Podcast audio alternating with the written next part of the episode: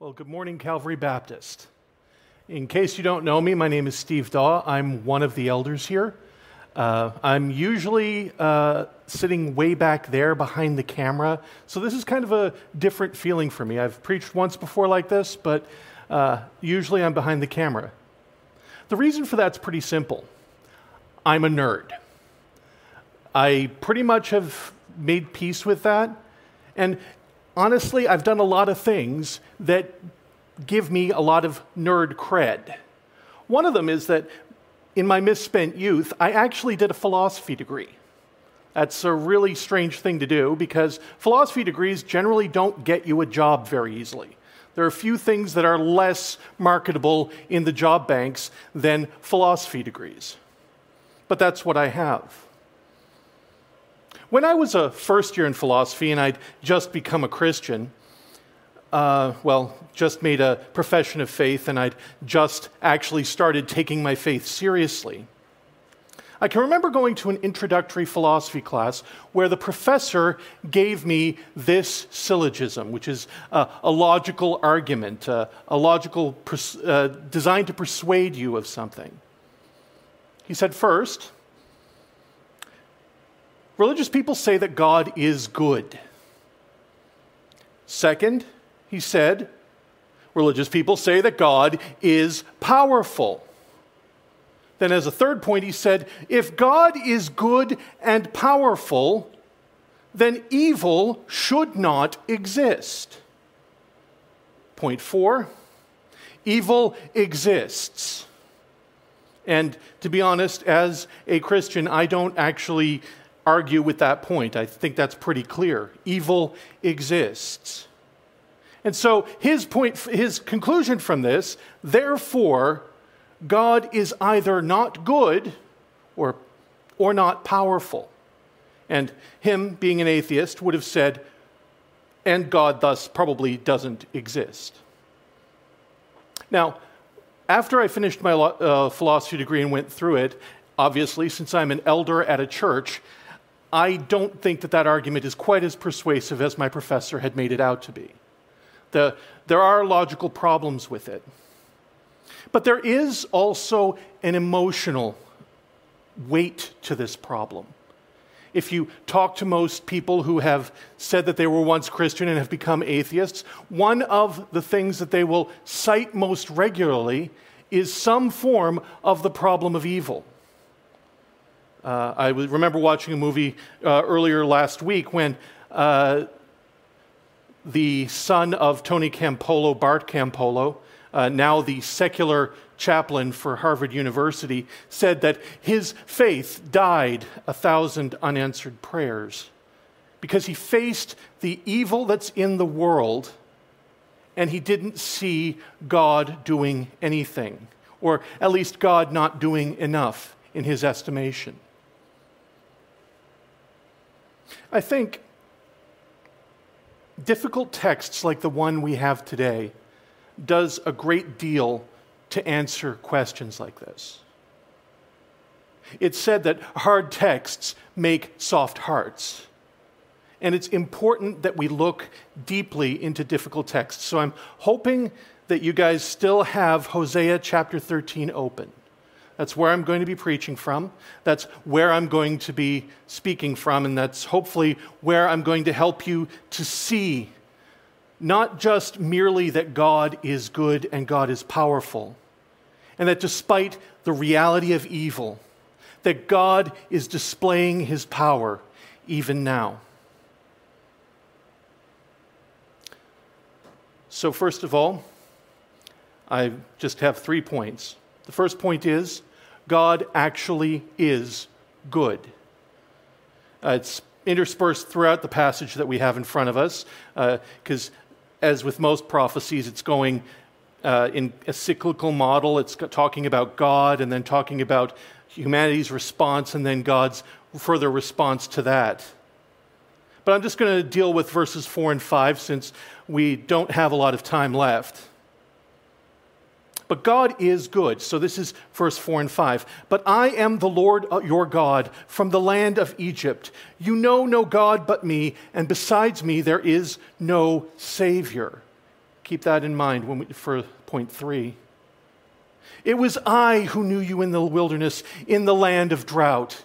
And it goes on to say the many ways that God has helped his people. And if you've read the rest of your Bible, you know that there's a reason that God gives good gifts to his people. It's because God is good. James chapter 1 verse 17, which our brother Matt will preach on next week, says that every good and perfect gift comes down from our Father. God gives good gifts because God is good. And in Hosea chapter 13, it's clear that God gives good gifts to his people. That's actually why the evil is so bad. And now, I, I want to be careful here too. I'm not saying that God is good as if there's this thing outside of God called goodness, and God somehow meets that definition. There's an umbrella over God, and God is under that umbrella. No, God is good is a statement of definition. The definition of goodness is God. God is good in the same way that I am Steve. God is good in the same way that one equals one. It's a statement of identity. God is good. That's point one. Point two, and this is another point of agreement that I had with my philosophy professor evil exists, evil is real. Now, again, I'm going to be careful here because we tend to use words to minimize the word evil. Uh, strangely enough, one of them that we've used this way, as even Christians lately, has been sin. Sin is actually human evil. We see it interspersed throughout the passage here. Verses 1 and 2, verse 6, verse 12 and 13, verse 16a. Evil is a real thing. Human sinfulness, human evil is a real thing. Again, I don't have time to go through every single instance that's mentioned in chapter 13 of God seeing the evil of man, but I'll deal with one, and I think probably a very brilliant one because it gives us a lot of insight into the evil of man. That's verse 2 it says, And now they sin more and more and make for themselves metal images, idols skillfully made of their silver, all of them the work of craftsmen. It is said of them, Those who offer human sacrifice kiss calves. Now, there's two really important things that we need to notice here. The first is that evil, being real, is not merely something outside of us. Notice that God is pointing this to his own people. This is what he's saying about his own people. They are doing evil because they are evil. They've embraced their sin, and because they've embraced sin, they have become themselves evil this is important because we like to imagine that other people are evil. Usually, when we're talking about the problem of evil, we're not talking about ourselves and our own problems. We're talking about what other people do to other people or what other people have done to us. We very rarely, if ever, talk about the problem of evil as if it's the things that we do to others. It's interesting how humans, myself included, are usually, it's easy for us to see the sin in other people, but so hard for us to see the sin in ourselves. In fact, I'll even be more impatient with the sins that I think other people are guilty of, and will be a little bit more accepting of the sins that I'm likely to be guilty of. There's a reason for that, too. It makes it easier for me to believe that I'm a good person. It makes it easier for me to imagine that I'm the definition of goodness. And that's the second major point you want to see in verse 2. You see, verse 2 is about idolatry. And it's not a mistake that God links idolatry to sin, to increasing sin. It's not two separate things that they're doing when it says they sin more and more and make for themselves metal images. The making of themselves metal images is closely related to the sin. We see how it happens. Uh, another atheist that I once read said that to get a good man to do evil requires a religion. I'll, since I don't believe that there are actually good people independent of Jesus Christ, I'd alter that a little. To get anyone to do evil and feel justified about the evil they're doing, you need a false God. You see, we do this all the time. We redefine the definition of goodness. Now, remember, I said God is good. When you define goodness as something other than God, you have by definition created an idol. Worse, you've created an evil idol. Because what makes your idol false is that it differs from goodness. We build false gods to applaud the evils we like and to exclude the evils we don't. People talk about the polarization in society these days.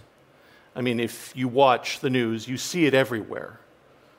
You've got major camps of people building up on either side, and they keep lobbing grenades of words at each other, and hopefully not actual real ones anytime soon. But you see what's happening. One side is saying, those guys are Marxists, they're evil, so I don't need to listen to them when they talk about systematic racism. Or the other side will lob back, those guys are racists, so we don't need to worry about their support for the rule of law and for the police. Those guys haven't counted their privilege. Those guys aren't thankful for their blessings. Yeah, they're just sexually permissive, so I don't need to worry about how they're treated unjustly. They're just Puritans, so I don't need to worry about the dangers they're pointing to. We do this all the time. We take the things that we want to feel good about ourselves for, our holiness, our righteousness, we become self righteous. That's what self righteousness is and then we look at others and use them as an example of the evil because we're different from them. Jesus talked about this when he gave the story of the tax collector and the Pharisee. You remember the Pharisee said, I thank you, God, that you've made me not like this, like this tax collector over here. And that man is not justified. But that's not just limited to Pharisees. We all tend to do it. And you see, we do it because it's, a, it's very easy to do. If I want to discount what somebody else says or what somebody else is accusing me of, it's very easy to find sin in other people's lives because we're all sinners. It shouldn't be a surprise that I'm able to find negative things in other people. What the problem is, I then use that as a reason to not listen to them, to not hear the way God might be speaking through them to improve my actions, to improve my faith. And in the meantime, Satan laughs as we destroy each other. You see, the worst part is, we don't know that this is idolatry. What's the idol? Well, whatever we're counting as more important than the truth. When I say that uh, I, I want to accept people, I, I'll make justice my God. Uh, when I want to say that equality is important, I'll steal from others for the sake of my God, equality. We can suppress people in the name of freedom, and we can even hate people in the name of love. Because in each case, we've created an idol that defines our good, and it's not God. And so, because we've got a false God in our minds, we follow that false God and become more and more like it. That's what had happened to the people of Israel. That's why they were sinning more and more. They had started to build idols to validate their evil and sin. It would get so bad that by the time the, the Babylonians actually finally destroy Israel, there, act, there are some people who are actually saying, We didn't worship our false gods enough. That's why we're being destroyed.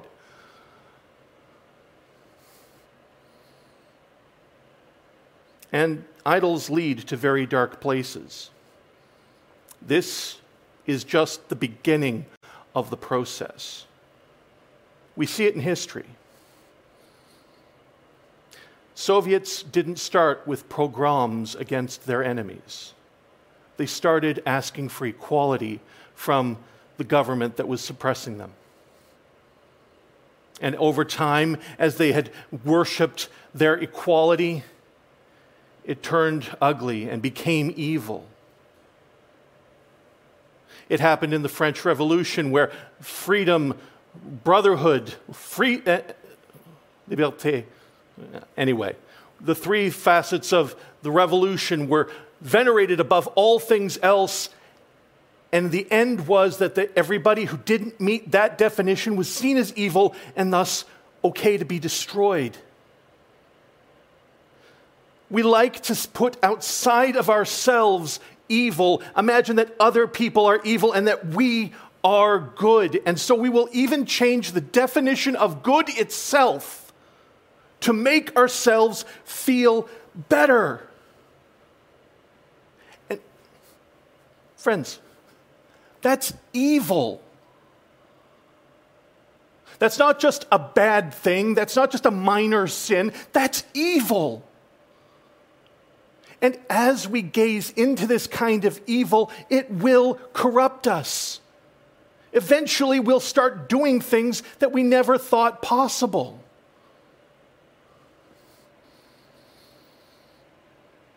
Our idols move us, they lead us, they call us away from God, away from goodness. And as they do it, they corrupt us. No, f- friends, evil is real. The problem we have isn't that we, we see evil as too powerful, it's that we see it as too weak. We imagine that the evil is something we can defeat if we can just get everybody else to be just like me instead of like God.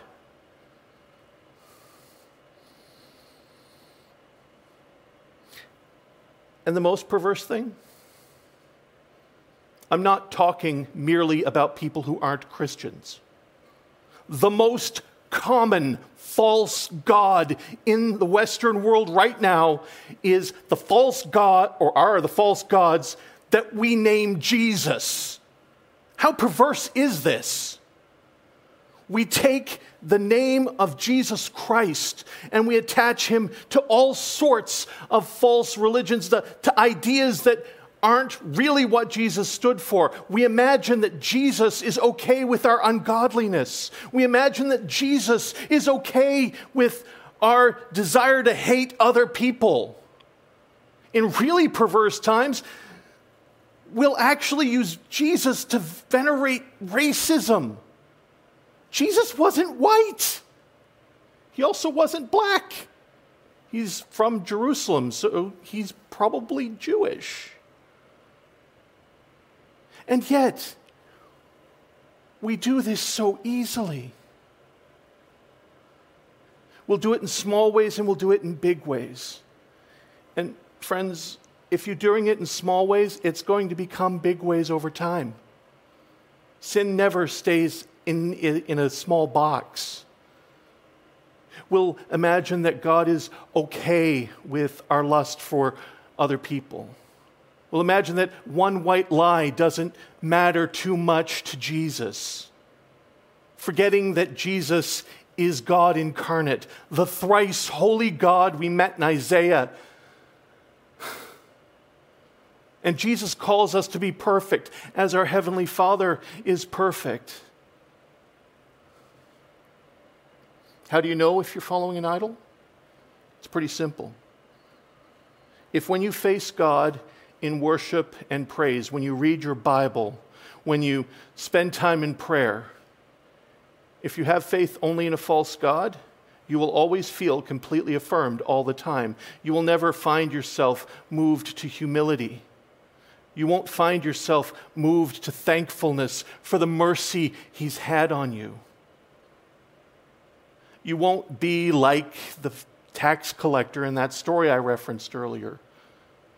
You won't be beating your breast and saying, Lord God, have mercy on me, a sinner. Instead, you'll be saying, Lord God, thank you that you haven't made me like these sinners that, you're looking, that I'm looking at in Hosea. We believe in false gods, and that's evil. And now, the really important point. Point three God displays his power in dealing with sin. Brothers, sisters, there will come a day when God finally, finally at the end of his patience with the evil he sees, and friends, whatever evil you imagine that you get outraged by, God is far more outraged by it. You, Jesus is more outraged by racism than any Black Lives Matter activist. He is more outraged by lawlessness than any pro Trumper. He is more outraged by hatred than the most hateful person you can imagine. And there will come a day when he will say, Enough. And it will be enough. We see this in the text, and it's, it's just a sign of what's happening here because the people of Israel are going to receive the just deserts for their sin, the punishment for their sin. I'm going to be reading from verses 14 and 15. Now, just for a bit of a linguistic thing here, verse 14 is a little bit difficult to translate, and so that's why you're going to see different translations depending on which Bible you're looking at. Uh, the fact is, if you translate it one way, it's going to look a little out of place in the passage. It looks like God suddenly says, I shall ransom them from the power of Sheol. I shall redeem them from death. O death, where is your plagues? O Sheol, where is your sting? And then it says, Compassion is hidden from my eyes. And then it says in verse 15, though he may flourish among his brothers, the east wind, the wind of the Lord shall come rising from the wilderness, and the fountain shall dry up, his spring shall be parched. Sh- I shall strip his treasury of every precious thing. Those sound a little different. I will redeem them and I will destroy them. There is an alternate reading. If you look at some of the more academic translations, and if you look at uh, some of the more Ju- the Jewish translations of the prophets, you'll hear, Shall I ransom them from the power of Sheol? Shall I redeem them from death? O death, where are your plagues? O Sheol, where is your sting? Compassion is hidden from my eyes. And the fun part is, because of the way that it's phrased, both are accurate translations of the text. God in one sense, it states that God is justified in his wrath against his people. And he will exercise his justified wrath. How wrathful is he? Verse 16b is justified. As graphic as it is, and I'm not even reading it here because it's graphic. It's a fully justified response to the sin of his people. Remember, this is a sin, this is a people who sacrifice, pe- sacrifice people to their idols and then imagine that animals are more valuable. So completely unlike our culture. God's wrath is clear. God's wrath is justified. He is angry at sin and he will deal with it. The fact that he hasn't dealt with it yet is a sign of his mercy. Every moment that we awake, every moment that we aren't actually in active suffering for the sins we so richly harbor in our hearts, God is being merciful to us. But, friends, that mercy will not be forever. There will come a day when God will example his wrath. He will deal with evil, and evil will be done. And let's be clear, we're talking about God here. Who can stay the hand of God? When he purposes to deal with the rights with, to right the wrongs of man. Who can stop him? Can Satan? Seriously. Martin Luther was right when he said, For lo, his doom is sure, one little word shall fell him of Satan. Can my sorrow stay the hand of God's wrath against me? Can my good works? No, merely dirty rags in the face of the righteousness of God. What of all the civilization and technology of man? Against the weight of God's sheer justice? No. If we even brought the full power of the cosmic universe to bear to try and stay the hand of God's wrath against sin, He created it by the word of His power and upholds it by the same. There is nothing more powerful than God. And it is God who has wrath on evil.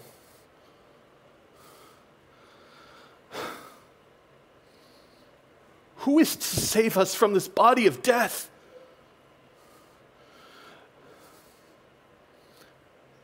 There is one.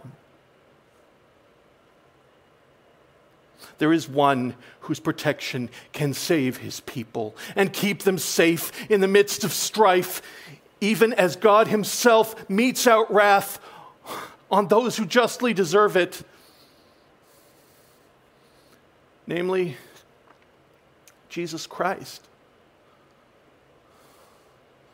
You see, you may have recognized verse 14, 13, 14. There's a reason that a lot of translations use an alternate translation for that passage. It's because a very, very knowledgeable Jewish scholar by the name of Paul of Tarsus in, wrote a letter using that verse. Allow me to read it for you. This is 1 Corinthians chapter 15, starting to read at verse 40, 54.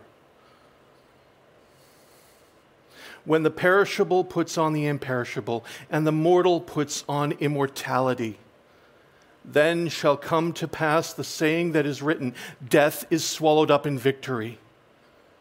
And here's the verse from Hosea O death, where is your victory? O death, where is your sting? The sting of death is sin, and the power of sin is law. But thanks be to God who gives us the victory through our Lord Jesus Christ.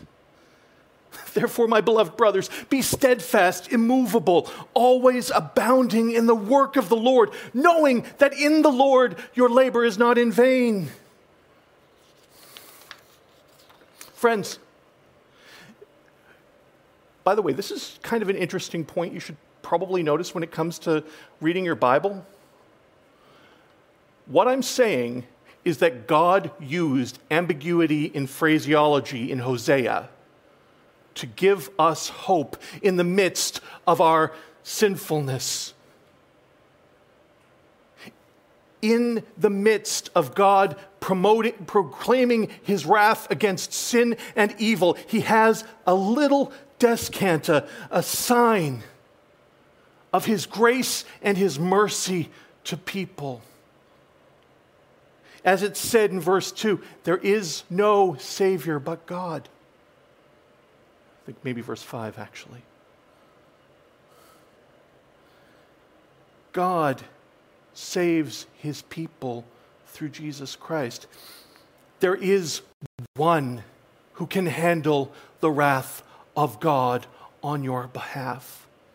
There is one who, when faced with the full wrath of God against evil, without actually saying that it's not evil,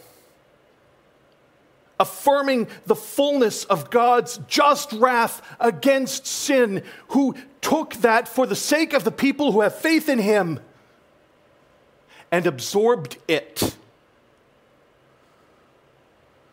You see, the cross of Jesus Christ, where we sang about how God uh, saved us through the cross, the cross of Christ isn't just an image of a weak God being uh, rolled over by the evils of man.